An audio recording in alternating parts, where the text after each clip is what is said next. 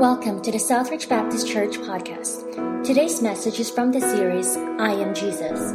In our lives, we know that it's easier to follow someone the more you get to know them. The more we get to know Jesus Christ, the more we'll follow him. Through this series, we're learning that what Jesus says about himself changes what we see in ourselves and in our situations. So prepare your hearts and lives to hear the word from God today.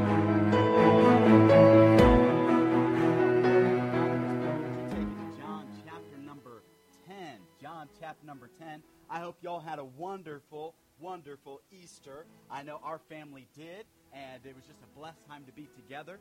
And we're going to be looking at John chapter number 10, continuing our series, our topic, our theme of I am Jesus. Jesus made several statements that uh, what we would call the I am statements of Jesus. And uh, these statements, he makes seven of them. And we started last week with the one out of John chapter number 11, where Jesus said, I am the resurrection and the life. And when he said that, he then, we see that he died, he was hung on a cross for our sins, and three days later, he got up out of the grave on his own power. He didn't faint, he didn't swoon, he got up on his own power. Well, this week, we're going to look at this second, second topic, and um, I'll be honest, I got a little confession to make. When writing this message, and even last week, as I kind of came across this topic, was going through it, and really felt like this is what God would have us to, to kind of preach through these, these passages of the Bible, my mind kept thinking about how can I apply this in a more applicable applicable way? How can I make this really practical? And I almost wanted to just kind of um, just kind of skip over it in a sense. Say, what do you mean skip over it? I kind of wanted to get to other topics. Uh, there's there's a series I've been wanting to do on our identity, and I kept thinking, how can I just hurry through this? I mean, we're we're talking about Jesus, and and and and, and I knew it was important, but in my own heart, sometimes I can get to a point where Jesus can become ho hum. Just kind of, yeah, it, it's Jesus. We know about him. He lived. He was a good man. He died for my sins. And that, we can kind of come at it with kind of almost a, a cavalier attitude. And the reality is that we can be in close proximity, but still have a closed off relationship to him. And this morning, as I'm looking at this, and especially as we're going to be dealing with the topic where he said, I am the good shepherd, you and I, we kind of have this, this, this kind of preconceived notion about that when Jesus said, I'm the good shepherd. We're kind of thinking, you know, those pictures of quiet moments, you know, and just kind of, we're thinking this, this, this cute little kind of serene, not very masculine, kind of feminine Jesus with a nice little white woolly sheep, a little baby sheep, and, and a nice little shepherd staff with a crook. And we kind of get this very, very, very uh, PC, politically correct view of Jesus when we see the statement that he is the good shepherd. And I'll be honest, if that is our view, yeah, I wouldn't want to listen or preach that. But that's not what he's saying when he said, I am the good shepherd. That's not the image that he wants to project. Because that image, a lot of people, that's what they think they know of Jesus.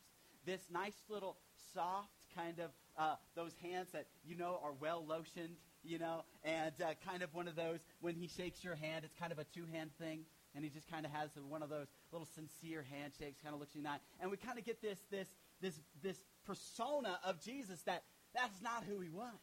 And so when we approach this, I'm hoping that the Lord will speak to us and give us, help us to see it from a different vantage point. I'm not going to preach anything new, but I'm hoping that the way you see John 10 becomes new and becomes fresh to you. Because I hate looking at the Word of God and just kind of not it affecting me. And if you're going to come at it with, oh, I've heard this, I know this, then you're going to walk out of here the same as you came in. And that's not my goal this morning. My goal is that you and I would be transformed by this truth that Jesus said, I am the good shepherd. And I've entitled my message, He's better than good, He's great. He's better than good, He's great. Touch a neighbor and say, He's better than good, He's great. Somebody look to your left, look to your right, and say, Hey, He's better than good, He's great. Because this morning, I don't want you to just leave here with an image that He's just a good shepherd. he's just a nice, nice, gentle shepherd. I want you to see something much more than that. I want us to get a high and lifted up view of Jesus this morning. And like I said, you can have close proximity, but still be closed off to him. And we're going to be looking at John chapter number 10. And if you have your Bible, we haven't done this in a while. I don't think we, since our first Sunday. But can we, out of respect for the Word of God, if you're able, can you stand? And I know it's kind of old fashioned, but every once in a while, it's a good thing to do. We're going to stand, and I'm going to read verse number 1 down through verse number 11. The Bible says this, in verse number 1 Verily, verily, I say unto you, this is whenever you see two words, that's covenant. He's saying, truly, truly, it's a covenant, it's a promise. He's saying, truly, truly, I say unto you, he that entereth not by the door into the sheepfold, but climbeth up some other way, the same is a thief and a robber. But he that entereth in by the door is the shepherd of the sheep. To him the porter openeth, and the sheep hear his voice, and he calleth his sheep by name, and leadeth them out. And he putteth forth his own sheep, he goeth before them, and the sheep follow him, for they know his voice. And the stranger will they not follow, but will flee from him, for they know not the voice of strangers. This parable spake Jesus unto them, but they understood not what things they were which he spake unto them. Then said Jesus unto them, Verily, verily, covenant, speaking again, I say unto you, I am the door of the sheep. All that ever came before me are thieves and robbers, but the sheep did not hear them. I am the door. By me, if any man enter in, he shall be saved, and shall go, and go in and out and find pasture. Verse number 10, The thief cometh not but for to steal, to kill, to destroy. But I am come that they might have life, and that they might have it more abundantly. I am the good shepherd. The good shepherd giveth his life for the sheep. Thank you. You may be seated. Thank you for standing out of respect for the Word of God.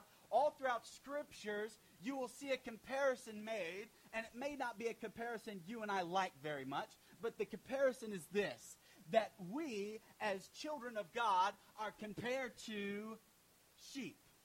All throughout the Scripture, you'll see this. And all throughout the Scripture, you'll see that some great patriarchs of the faith were shepherds. Uh, think back to Genesis. Cain killed Abel. Abel was a shepherd. Abraham, kind of the, the, the, founding father of the nation of Israel. Abraham was a shepherd. He was a nomad. His, uh, the Bible even talks about Lot's uh, flocks and Abraham's flocks. They fought in the sense of there wasn't enough room for them, and so Abraham was a shepherd. We see that Moses was a shepherd.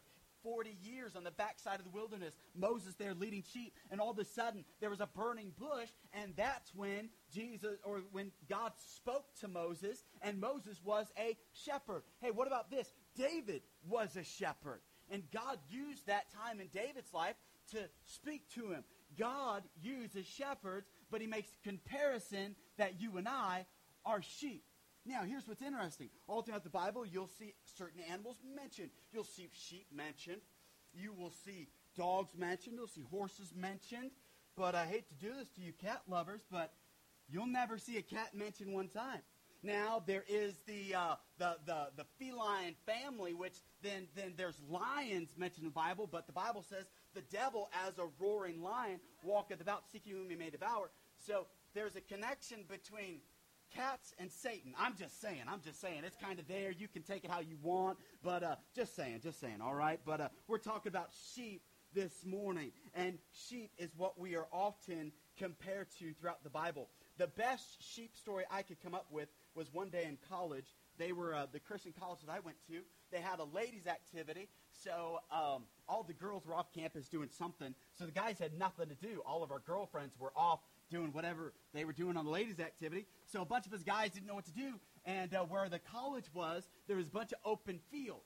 And uh, our dorm wasn't on campus. We lived in literally almost this dilapidated house. And uh, so we all lived in this dilapidated house. It was cheap. And uh, so we're living there. And the dorm soup said, hey, um, I got this potato gun. Let's go shoot potato guns and uh, let, let's have some fun. I was like, sure, let's do it. So he and a couple of the guys, we fill up this car. We drive to a field, and in the field, we start filling up this potato gun, and we're firing off a potato gun.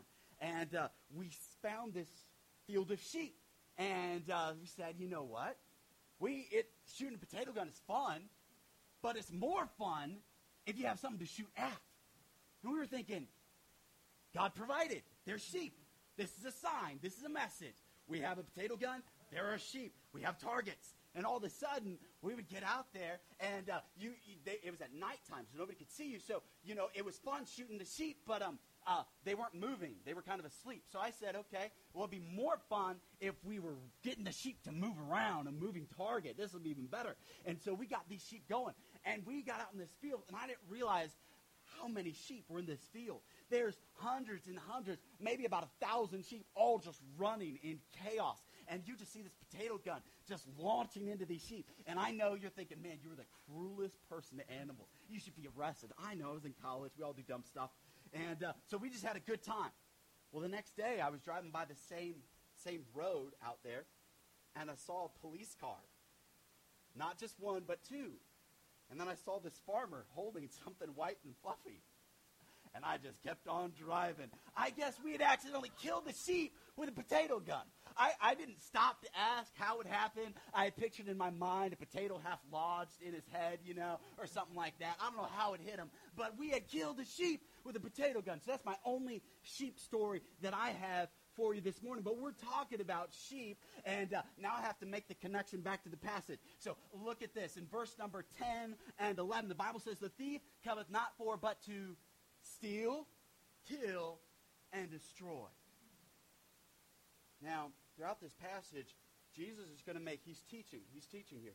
He's going to help make some connections. Because in this chapter 10 is really birthed out of chapter 8 and 9 of the scriptures. You say, what happened in chapters 8 and 9? We're going to get there. But the Pharisees is who Jesus is likening to thieves and robbers. Not only Satan, the devil, but also the Pharisees. They come to steal, to kill, and to destroy. Just like we that night, we were just having fun. It was all innocent until a poor sheep is now in sheepland, heaven for that matter. But Satan has a much craftier, a much more dangerous agenda for your life. And that's where we need the good shepherd. But like I said, he's not just good. He's great this morning, and we're going to see that a little bit more. Notice, first of all, the Bible talks about in verse number 1 and 2, he says, Verily I say unto you, he that entereth not by the door into the sheepfold, but climbeth up some other way, the same is a thief and a robber. But he that entereth in by the door is the shepherd of the sheep. And so Jesus Christ says, Hey, I'm your guard. That's why you need to be in the, shep- in the sheepfold. That's why you need to be in the protected area because I'll be your guard. Sometimes we look at Jesus as just kind of uh, somebody we pray to whenever we need something, or when the relationship's bad, I go to Jesus, or, or whenever I'm feeling guilty, I go to church. And so we don't see Jesus as our guard, that he's there to protect me. So the Bible says here in verse 1 and 2, he's my guard, so I'm protected. You say, protected from what? I'm big, I'm strong, I can take care of myself. Well, you're missing what there's a hidden agenda that Satan wants to do. You say, what do you mean? We said it. He wants to kill, he wants to steal, kill, and destroy. But think, he's a robber. What robber wants to go in and their agenda is, I'm going to steal from you, and I'm going to kill you, and then I'm going to destroy you? What's up with the extra one? I mean, can you get more dead than dead? I mean, once you're killed, what else is there? But Satan, he has a bigger agenda. You see, and as I begin to study this, and I hope you don't mind, we're going to kind of wade into this just a little bit more. I want you to see, first of all, what is it that Satan wants to steal from you? You see, Satan looks at your life and he says, hey, I don't want to just ruin you. I don't want to just destroy you. I don't want to just hurt you. I want to rob from you. And it's something deeper. It's not just your wealth. It's not just your good health. It's not just your family. He says, I want to take and I want to rob your resources. And you're thinking, my resources? I don't have a lot to begin with. I'm not loaded. I don't have everything I want. And it's not just your earthly resources, it's your spiritual resources. He wants to rob your faith. He wants to rob your courage. He wants to rob your passion. He wants to rob your zeal. He wants to rob your holy vigor that you want to do something for God. He says, I want to stamp it out. I want to kill it. I want to crush it because that's what I want to do. Because after that point, once your zeal is gone, once your passion is gone, his work is almost finished because he's got you just kind of dead you're just kind of dead. Like, I don't want to go to church anymore. I don't want to be around Christians anymore. I don't want to read my Bible anymore. I don't want to pray anymore. I'm not seeing any victory over sin anymore. I'm just kind of almost dead. See, that's where Satan starts. He says, first of all, I'm going to rob your resources. I'm going to take and I'm going to break you. I'm going to start with those things that you need in the Christian life. We need faith in the Christian life. We need patience. We need hope. We need all the fruits of the Spirit. And Satan is after those, Christian, and he's after to get those, to destroy those, to take those, to rob your resources. So it's important that you don't just see Jesus as this nice little passe, friendly little Jesus. No, no, he's your God. And if your picture of a guard is some wimpy little uh, feminine picture, that's not a very reassuring guard, is it? I'll go to some houses and we'll do door knocking or I'll visit them, and I don't get intimidated when I see a chihuahua. I don't. I'll boot that chihuahua into next week. I don't care. I don't like chihuahuas. Chihuahuas and cats rank about the same for me. Sorry if I've deeply offended you. But chihuahuas and cats, I mean, they're, they're, they're just, they're, they're just annoying, all right? But then if all of a sudden you have a great big old Doberman pinscher, I used to deliver paper routes when I was 12, and all of a sudden you would just turn the corner and drop off the paper, and there would be that big old dog, and you're running to the next house because there's that dog, and it's chasing you. That's a good guard, guard dog. So your picture of Jesus has a lot to do with your security. But if your security is in this, well, I don't know if Jesus could really even handle Satan because, I mean, he doesn't look very, very aggressive here. I, I want something more safe and more reliable. So your view of Jesus is big because Satan wants to rob you of resources, but then he also wants to kill. That word kill, what, what is that? And as we begin to study it, it's not like what you're thinking. He wants to just murder you, you're dead. No, no, it's something else. It's something more sinister, more deep than that. It's actually, he's willing to sacrifice something. You say, what do you mean, sacrifice? Satan is willing to sacrifice and give you a little pleasure that ends with pain. It's what happened to Eve in the Garden of Eden. He said, Hey, I got this fruit. You're going to love it. You're going to be wise. You're going to be like God. Just take it. A little bit of pleasure. What happened? They were forever dead spiritually until Jesus Christ, till he shed, his blood was shed for them. So Satan says, I'm going to sacrifice something. Yeah, you're going you're to win in the short game. But in the long run, you're going to pay big time. So when Satan says, I want to kill you, he wants to do this trade with you. And man, I'll tell you what. You say, I work in the industry, and man, that boss, he'll come to you and say, hey, I need you to sign this paperwork, and just say that we spent this much money. You and I will pocket the rest, all right? We'll just kind of siphon off to the side. That's where Satan says, hey, it's a little trade, but in the end, we'll win big. But it's never worth it. That's what Satan does. He says, I want to rob you of your reason. You say, what do you mean, my reason? That's my purpose. He's willing to trade that. You see, Satan promises pleasure, but he always pays with pain. Satan knows he can't just get you to step in and take your reason from you. He can't just show up in your life and say, Man, I want to destroy your reason for being a Christian. You would say, Get out of here. You would never do it. But you know what you and I are guilty of? We're guilty of trading away our reason to keep on going in the Christian life. He said, What do you mean? We will sell out to Satan. We'll just kind of, hey, for a moment of pleasure, for a moment of fun, we'll say, yeah, I'll have it. And then that's how he begins to kill us. See, Satan always trades up. He never trades down. And young person this morning, you're thinking, hey, man, I'll just sell out on my purity. Hey, it starts out good, but it never lasts. You're saying, hey, I'm going to give into this bad business deal. It starts out good, but it'll never last. You see, sin always takes you farther than you want to go. It always costs you more than you want to pay, and it always keeps you longer than you want to stay. That's how Satan works, folks. That's why we need a guard. That's why we need Jesus Christ. That's why he's not just a good shepherd, he's the great shepherd. And we need to see that this morning. You see, uh, more recent history, we know the name Bernie Madoff. Bernie Madoff was just that. He promised everybody, hey, you're going to win big. Hey, give your money to me. I'll take care of it. I'll, I'll take care of your stocks. I'll take care of your resources. And there were thousands of people whose lives were destroyed, whose lives were ruined. Their financial house collapsed. Their portfolios gone. Why? Because one guy said, hey, I'm offering this, but he trades it in and he gets something in return. But then lastly, Satan, he wants to destroy you.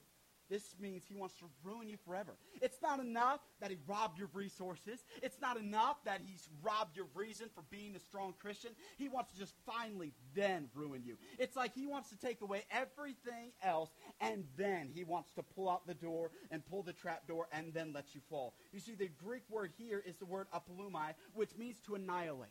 This means he just wants to obliterate you. Once he's messed with you, once he's destroyed you, now it's where he finally wants to just ruin you forever. But can I say something? The Bible says this. You can resist this. You can stand strong against Jesus. You say, how? How can I resist that? How can I, how can I face such an opponent who has such a diabolical agenda for my life? How will I withstand that? There's no way. I pray about putting on the armor of God, but it just doesn't seem to be enough. Let me read a passage to you, 1 Corinthians 10, 13. It says, There are no temptation taken you, but such as is common to man. But God is faithful, who will not suffer you to be tempted above that you are able, but will with the temptation also make a way of escape that you may be able to, bear, uh, to bear it. I wrote down this in my notes. You have to pre-decide what you're going to do before the moment of temptation. Because here's what happens. Oftentimes, you and I will step into a moment of temptation, whether it's a bad business deal, whether it's an illicit relationship, whether it's just some uh, uh, bad banned substance. You and I will step into this, and we haven't pre-decided what to do. Hey, it's not time to decide what to do when you're in the back seat of the car with the person you're not supposed to be and the windows are fogged up. That's not time to decide what should we do. It's too late. It's not time to decide once the, the drugs are out there. It's too late. It's not time to decide I'm in the room with the, about to sign the papers of bad business deal. It's too late. You have to pre-decide what you're going to do. You have to make the decision what you're going to do long before you ever make the decision. You say, I, I don't get that. Yes, you do. You do, actually. We do it all the time. Our country does it. Our businesses do it. You say, what do you mean pre-decide? Everybody pre-decides. My parents taught me like this. They said, Micaiah, if somebody ever comes to school and says, hey, your mom and dad said for me to pick you up, you're to ask them, hey, then what's my mom's maiden name? they'll know. And we would role play the situation. And they would teach me to pre-decide what to do. You parents do that. How many parents do that? You teach your kids. You role play with them. How about this one? We do this one. We do this one. Hey, if there's ever a fire in the house, here's where you escape. Now let's pretend, let's get down, we crawl like this, and we do that as parents. So we do understand that there needs to be a pre-decision. Hey, your business does it. I worked in business in Palo Alto, and we would have what we call fire drills. There's not really a fire, but we would pre-decide the exit point, the escape points. We would go through all these things. We even, the place I worked, we even did a role play of a bomb threat there was this package in a stairwell, and we had to treat it, and we were all on the radios. Everything was code blue, locked down, and we were role playing the whole situation. We were pre deciding what we were going to do in the event of a, uh, of a bad thing that was going to happen. And so the only place that doesn't do that is Christians. Our nation does it. It's called war games. We practice. What would we do if this kind of enemy were to show up? We rehearse it. We practice it. And then, when it comes time to execute, we can execute flawlessly, perfectly, as best to our ability. But we as Christians, we never pre-decide, well, if I'm in this bad situation, what will I do? We don't do that. And I'm telling you right now, if you don't pre-decide how you will deal with Satan, how you will deal with sin, you will always fall to the temptation. You will always fall to discouragement. You will always fall. You've got to make the decision right now. Jesus, he's my guide. He's a great God. He is there to, as my guard. He is there to help me. And I'm going to make the decision that when temptation comes, I'm going to go the other way. I'm not going to stand here. So we need to see Jesus as the good shepherd. But what does that mean? It means he's my guard, so I'm protected. Notice, secondly, verse number three, the Bible says this To him the porter openeth, and the sheep hear his voice, and he calleth his own sheep by name and leadeth them out. See, this is one of the passages. I love this. See, the Bible says that Jesus leads me, okay? So if I'm following Jesus, he's then my guide. And if he's my guide, then I can be at peace about the situations in my life because I'm not following Micaiah. I'm not following my heart, my emotions, my desires. I'm following my guide. I'm following the good, the great shepherd. He's leading me. And if he's leading me, then he's going to take me exactly where not only I want to be, but where I ought to be. He's leading me. You know, though, it gets easier to follow someone the more you get to know them.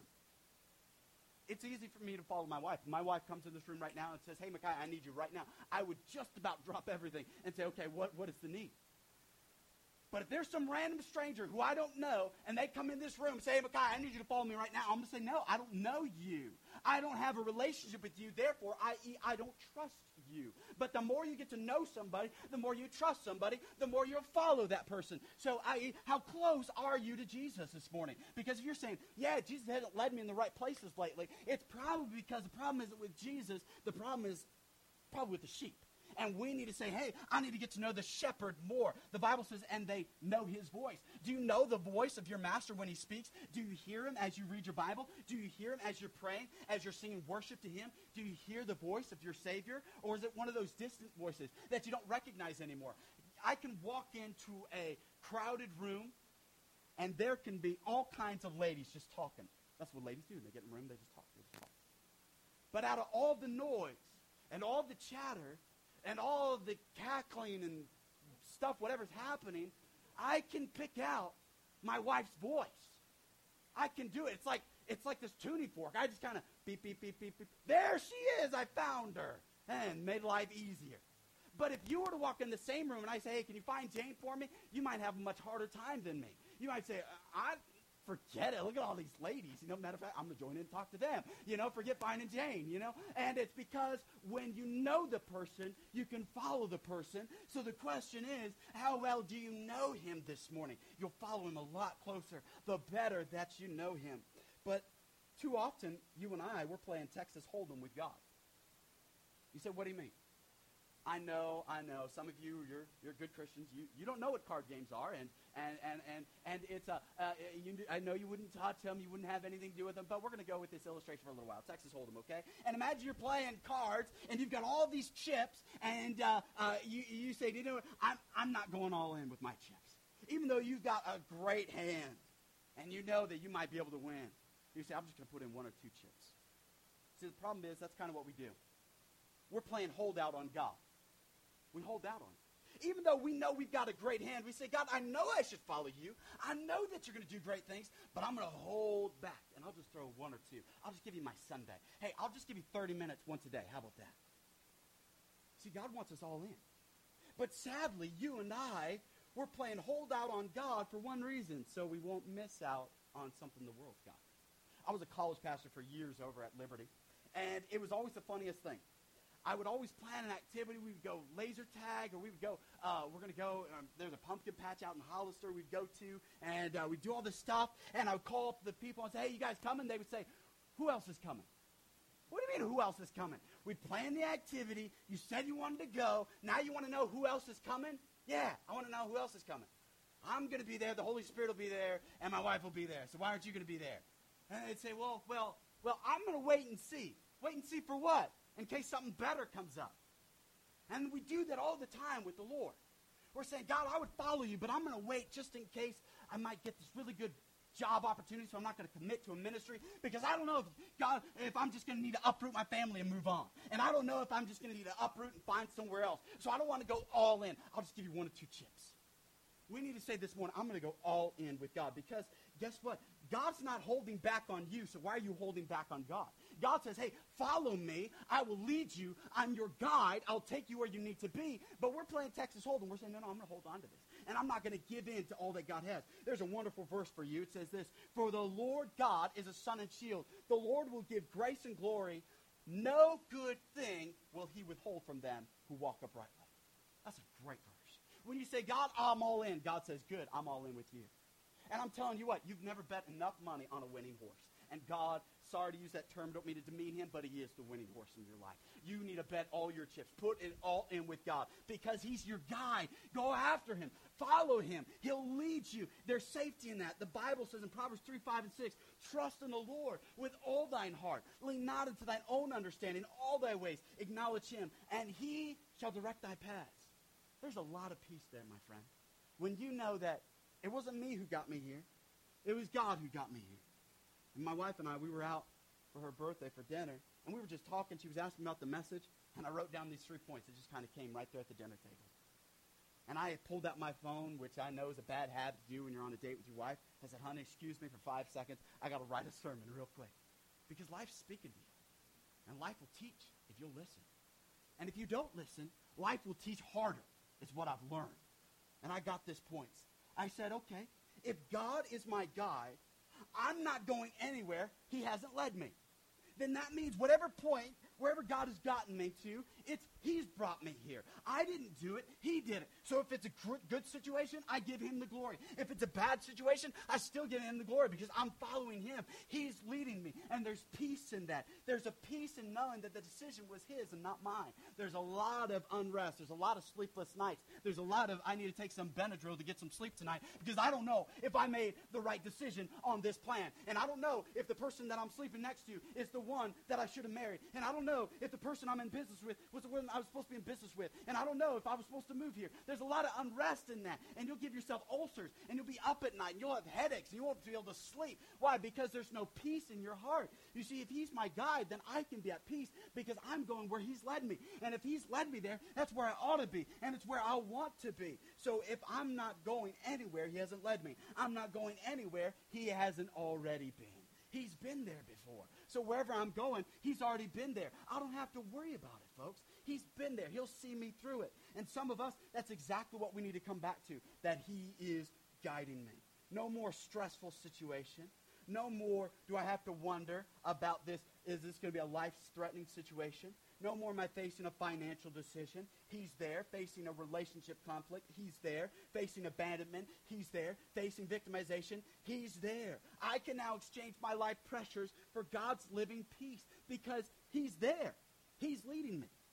This psalm was taken directly out of Psalms 23. This passage of Scripture, if you were to go to Psalms 23, they correlate so perfectly. The Bible says this The Lord is my shepherd, I shall not want. He maketh me to lie down in pastures he leadeth me beside still waters.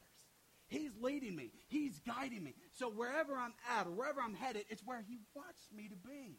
And that's the decision I need to make. But I won't make it if I'm not all in. This morning, are you all in? Or are you still on the fence? And some people say, you know what? I, I haven't made a decision. I'm just on the fence. Can I tell you what? Your indecision is a decision. That's a decision to just not do anything. That's a decision to just say, I want to play limbo. No, no. Are you all in or all out? You got to go all in for God. And then also, I wrote down this third thing. I'm not going anywhere he hasn't planned. You see, nothing catches God off guard. He's not going to say, oops, man, we got a course correct. Oops, we got to get back to where we're supposed to be. Oops, I didn't follow the map. Oops, the GPS is wrong. Oops, Siri didn't tell me the right address. Oops, this didn't happen. No, God's not going to do that. God's not going to mess up. God's going to say, oh man, I didn't update my iOS, so these maps are all wrong. I'm sorry. I got to recorrect your life. I got to get you in a new relationship, got to get you a new job. What are you doing in California? We got to get you to, uh, to Michigan or something. Uh, please don't go to Michigan. You know, and uh, uh stay in California. And God, no, he's not going to do that. God said, No, I am leading you. You're right where I want you to be. So have a peace in your heart. And for some of you, that's what you need right now. You are doubting everything about your life right now. You have so much doubt. It is weighing so heavily on you. You're doubting your salvation. You're doubting your existence. You're doubting what's your purpose in your life. You've got so much doubt, and you're just like, I don't know what to do. Guess what? It's not up to you to decide. It's up to you to follow. And then trust that He'll lead you to where you need to be. And eventually you'll get to where you want to be.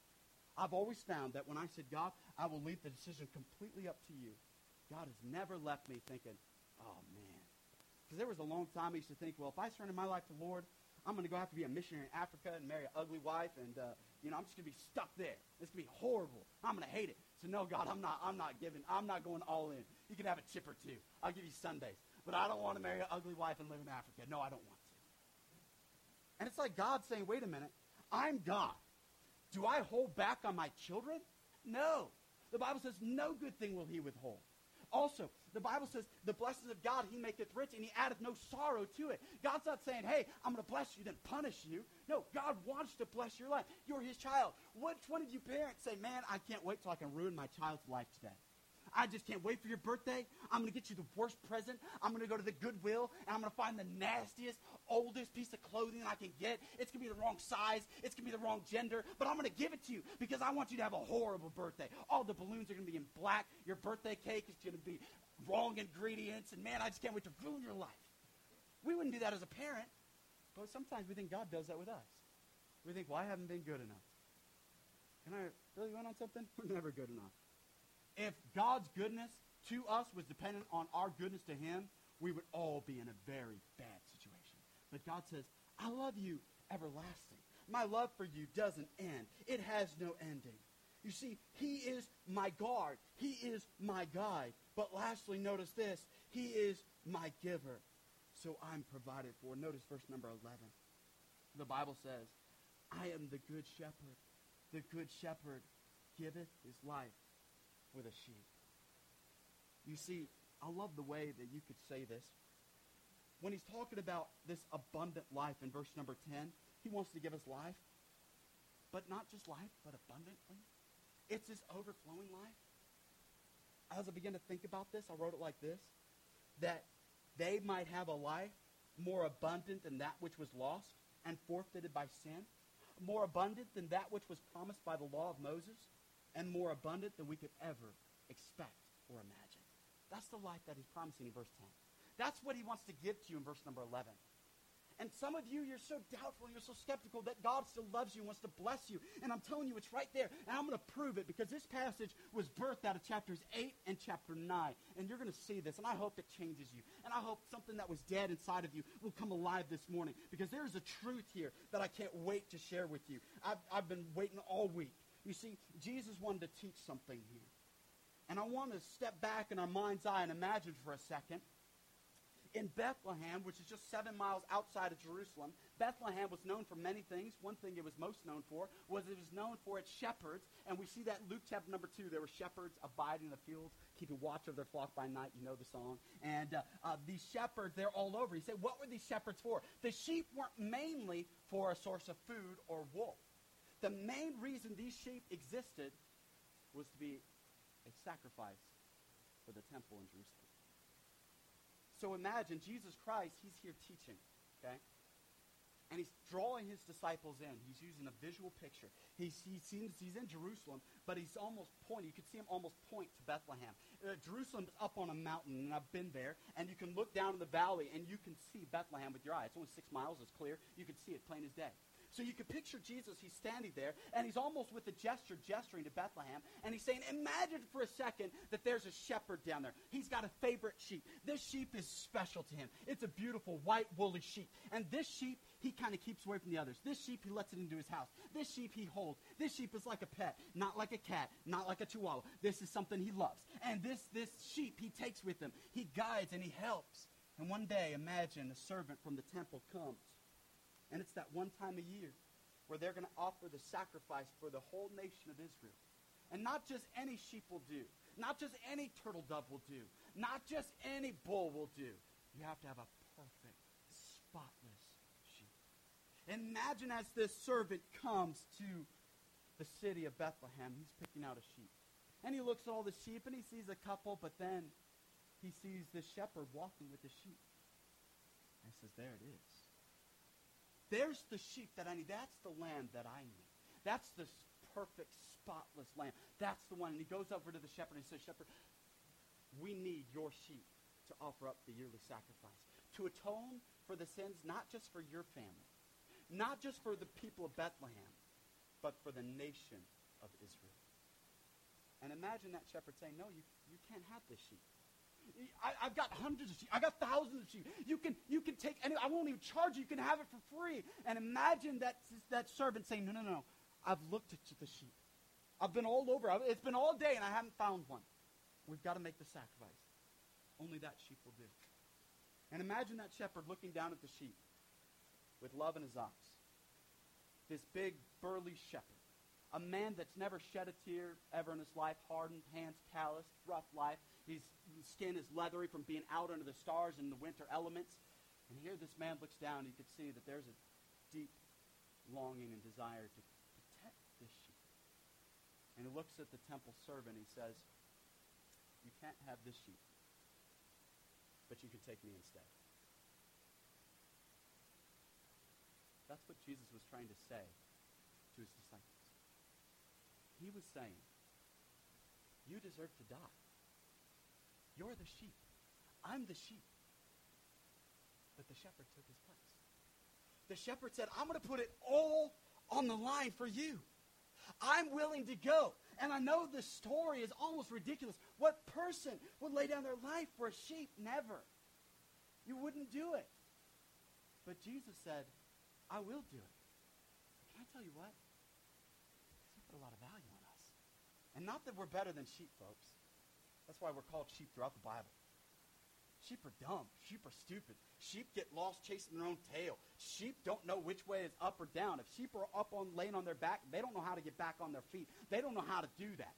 Cats at least have that on them, where the cat can get back on its feet. So the cat wins one for the cat, zero for the sheep. Anyway, and uh, so understand, the sheep know, and God says that's you. But the good shepherd the great shepherd said, I'll trade. I'll take that place. So this morning, he's your giver. You're provided for. He has come so that you might have life. Not just abundant, spiritual, heavenly, eternal life, but something in the here and now. Say, what's going to help me right now? I'm dying this morning on the inside. I came in, I smiled, and I said, hey, how do you do? And I, I went through all the regular ceremony on a good Sunday. I looked nice, and I'm ready to go, but something inside, I need something deeper. I need you to go back. And I need you to see in chapter number 9 where the story was birthed out of. And I need you to see a story. We're going to look at two stories as we wrap things up in chapter number 9, this is the story of the disciples. They're sitting around and they see a blind man. The Bible says, And as Jesus passed by, he saw a man which was blind from his birth. And his disciples asked him, saying, Master, who did sin, this man or his parents, that he was born blind? Jesus answered, Neither hath this man sinned, nor his parents, but that the works of God should be made manifest in him. I must work the works of him that sent me while it is day. The night cometh where no man can work. Here's a mess of humanity. Here is mankind at eh, pictured here in chapter 9. And I feel bad for this blind man because the Bible says he's blind, not deaf. And imagine that you're, you're hobbling along. Maybe you're feeling against a wall, or maybe you've got a stick to guide you, or maybe you have a relative guiding you down the street. And imagine you hear these no good disciples talking. Hey, who sinned? Did the blind guy sin or did his parents sin? What's up with that? How would you feel as you're this blind person barely scratching out an existence? You beg for your daily bread, and here you hear the disciples talking about you as you're trying to go by. And here Jesus says, neither. His parents didn't sin. He didn't sin. But this is for the glory of God. This is something I'm going to do in this situation. You know, right now you may be feeling like my, my life is kind of a mess right now. My life, I don't have it all together. And in my mess of humanity, the mess of my life, and I, I feel like, like this blind man, there's a part of me that just feels like it's dead. There's a part of me that just feels like it's not working. And, and here this, here this, this person, here, here he comes and in this, this mess. And God says, hey, I will add some meaning to the mess. Because Jesus, once again, not looking for, uh, looking for an opportunity to teach his disciples, he said, hey, I'm going to show you there's some meaning in this mess. I'm going to do something in this man's humanity. I'm going to do something great here. You see, you and I, we are a mess. We do have issues. We do have problems. Nothing's perfect. Nothing's like we would like it to be. We can go to our homes and it's not all that we'd want it to be. We can look at our personal lives and say it's not all that I want it to be. We can look at our, our, our, our business and say, man, I wish it was more. We can look at our spiritual walk with God and say, man, I wish it was more. And we can look at our life and we can just see the mess. And I'm telling you this morning, God says, I'm going to show you some meaning in the mess. I'm going to show you what I want to do in that mess. Maybe your life hasn't turned out all that you wanted to. Maybe some things kind of caught you off guard. Maybe something caught you out of left field. And you're saying, God, what's going on? And there's a great verse. I love to quote it. It's in Psalms 103, verse 14. The Bible says, For he knoweth our frame. He remembereth that we are dust. We're just dust. We dress it up. We try to make it look nice. We're just dust. Look at your neighbor and say, You're just dust. Just dust. Just dust. That's what we are. I remember one time I was at my brother's church, and uh, after the message, I didn't preach, somebody else preached, but I was moved by the message.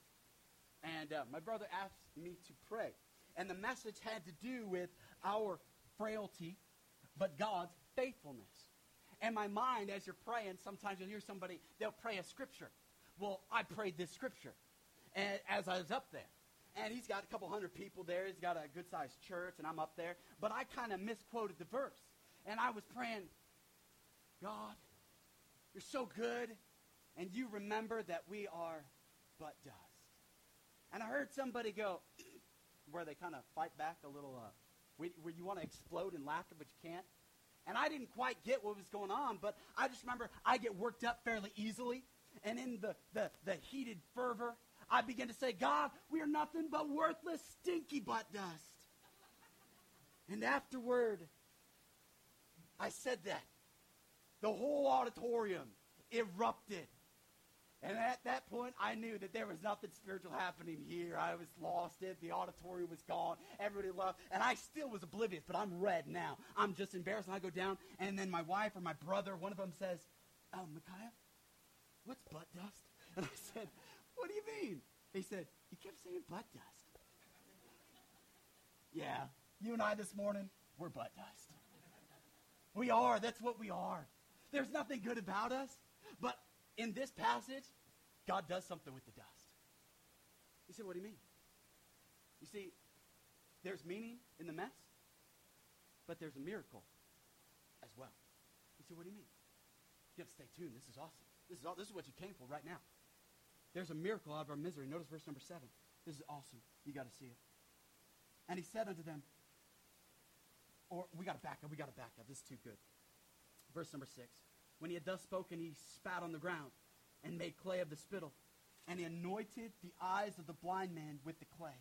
And he said to him, Go wash in the pool of Siloam, which by the interpretation sent.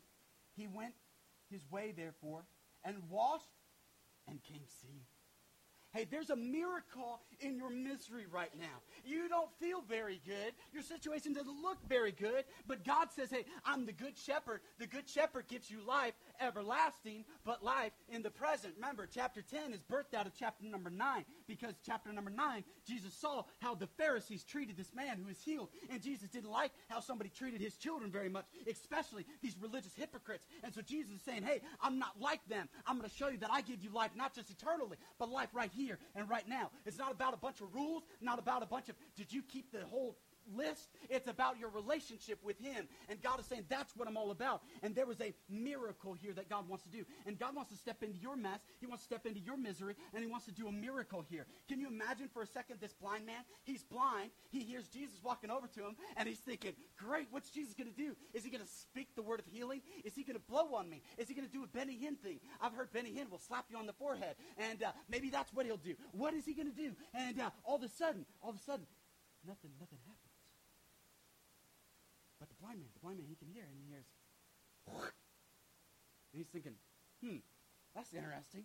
Maybe it's a pregame warm-up. Uh, maybe that's what he does to kind of get ready for the miracle. Maybe that's kind of how he psychs himself up because he's about to speak a word of healing, or maybe he's about to touch me, or maybe he's going to do something, maybe he's going to say something, and so maybe this is all part of it. And all of a sudden he hears, he's saying, hmm, that's interesting.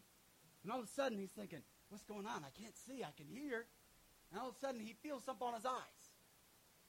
And he's like connecting the dots between the spit, the dirt, and now it's on his eyes. There's mud on his eyes. Yesterday there was a few ladies from the church that they went on a mud run. They enjoyed the mud. I said, something's wrong with this picture. But they had a great time playing in the mud. Grown adults playing in the mud. They had a good time. Join them next year. And, uh, but this is, this is different. He didn't choose to have the mud. Jesus put the mud on his eyes. And you would think, well, that, that would do it. That would do it. And she said, no, no, no.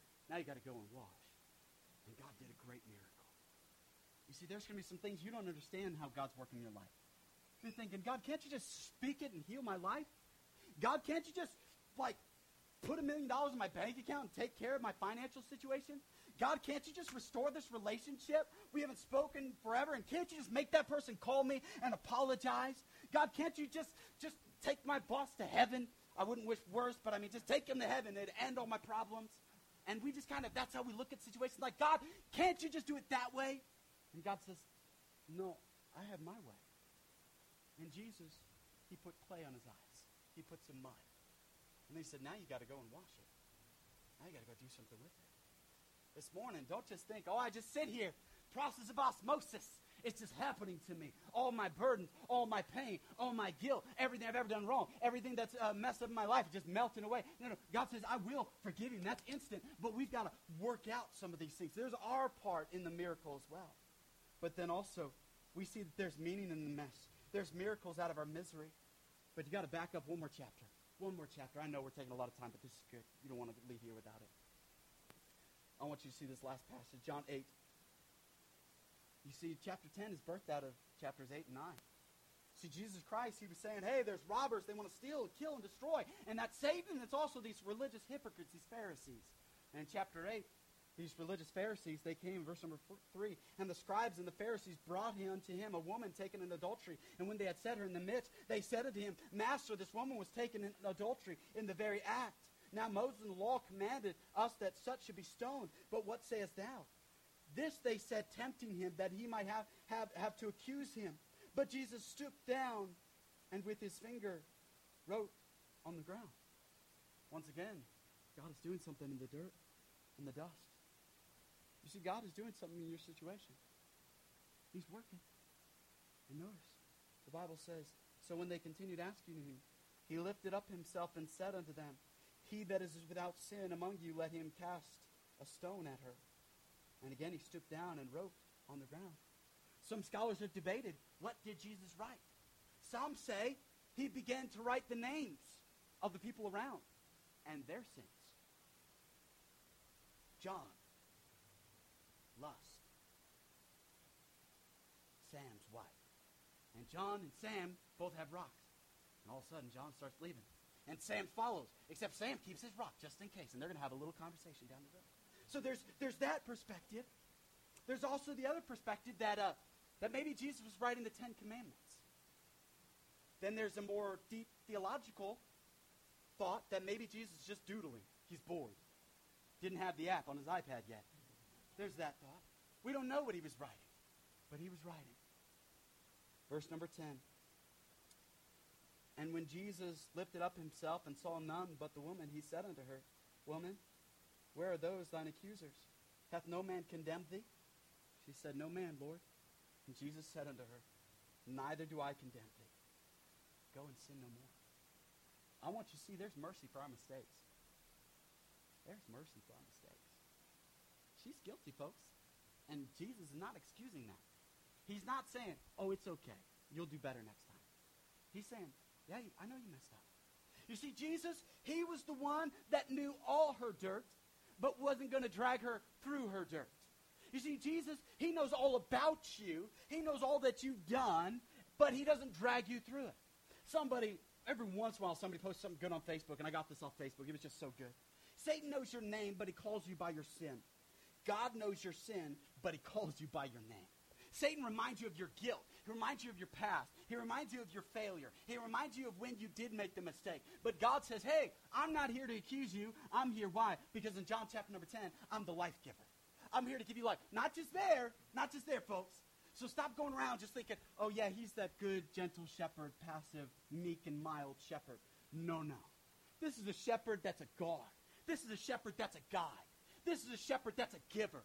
This is more. He's not just a good shepherd. He's a great shepherd. Say that one more time to your neighbor. He's not just a good shepherd. He's a great shepherd. He's a great shepherd. You say, mm, Brother Micaiah, you keep saying that. Why are you saying that? Because I found a verse in Hebrews 13, 20 this week as I was studying. It says this. Now the God of peace that brought again from the dead our Lord Jesus, that great shepherd. You see, once he laid down his life, and once he guards you, once he guides you, he ceases to just be good. He ceases to be great. I ask you again, is Jesus just ho hum? Are you just in close proximity? Or are you actually open to him? Are you all in on this relationship? Because Jesus doesn't want to be just that abstract, meek, and precious moments shepherd. He wants to be more than that. What is he to you this morning? Because we as a church will never grow deeper. We will never go farther until we have this view of Jesus that isn't just the pastor's view, not just our spouse's view, not just the Sunday school children as they're learning about Jesus' view. It's got to be our view. It's got to be how we see Jesus. And how we see Jesus, it'll affect our families. It'll affect our friends. It'll affect our church. It'll affect our business. And everywhere we go, people will say, they know the shepherd.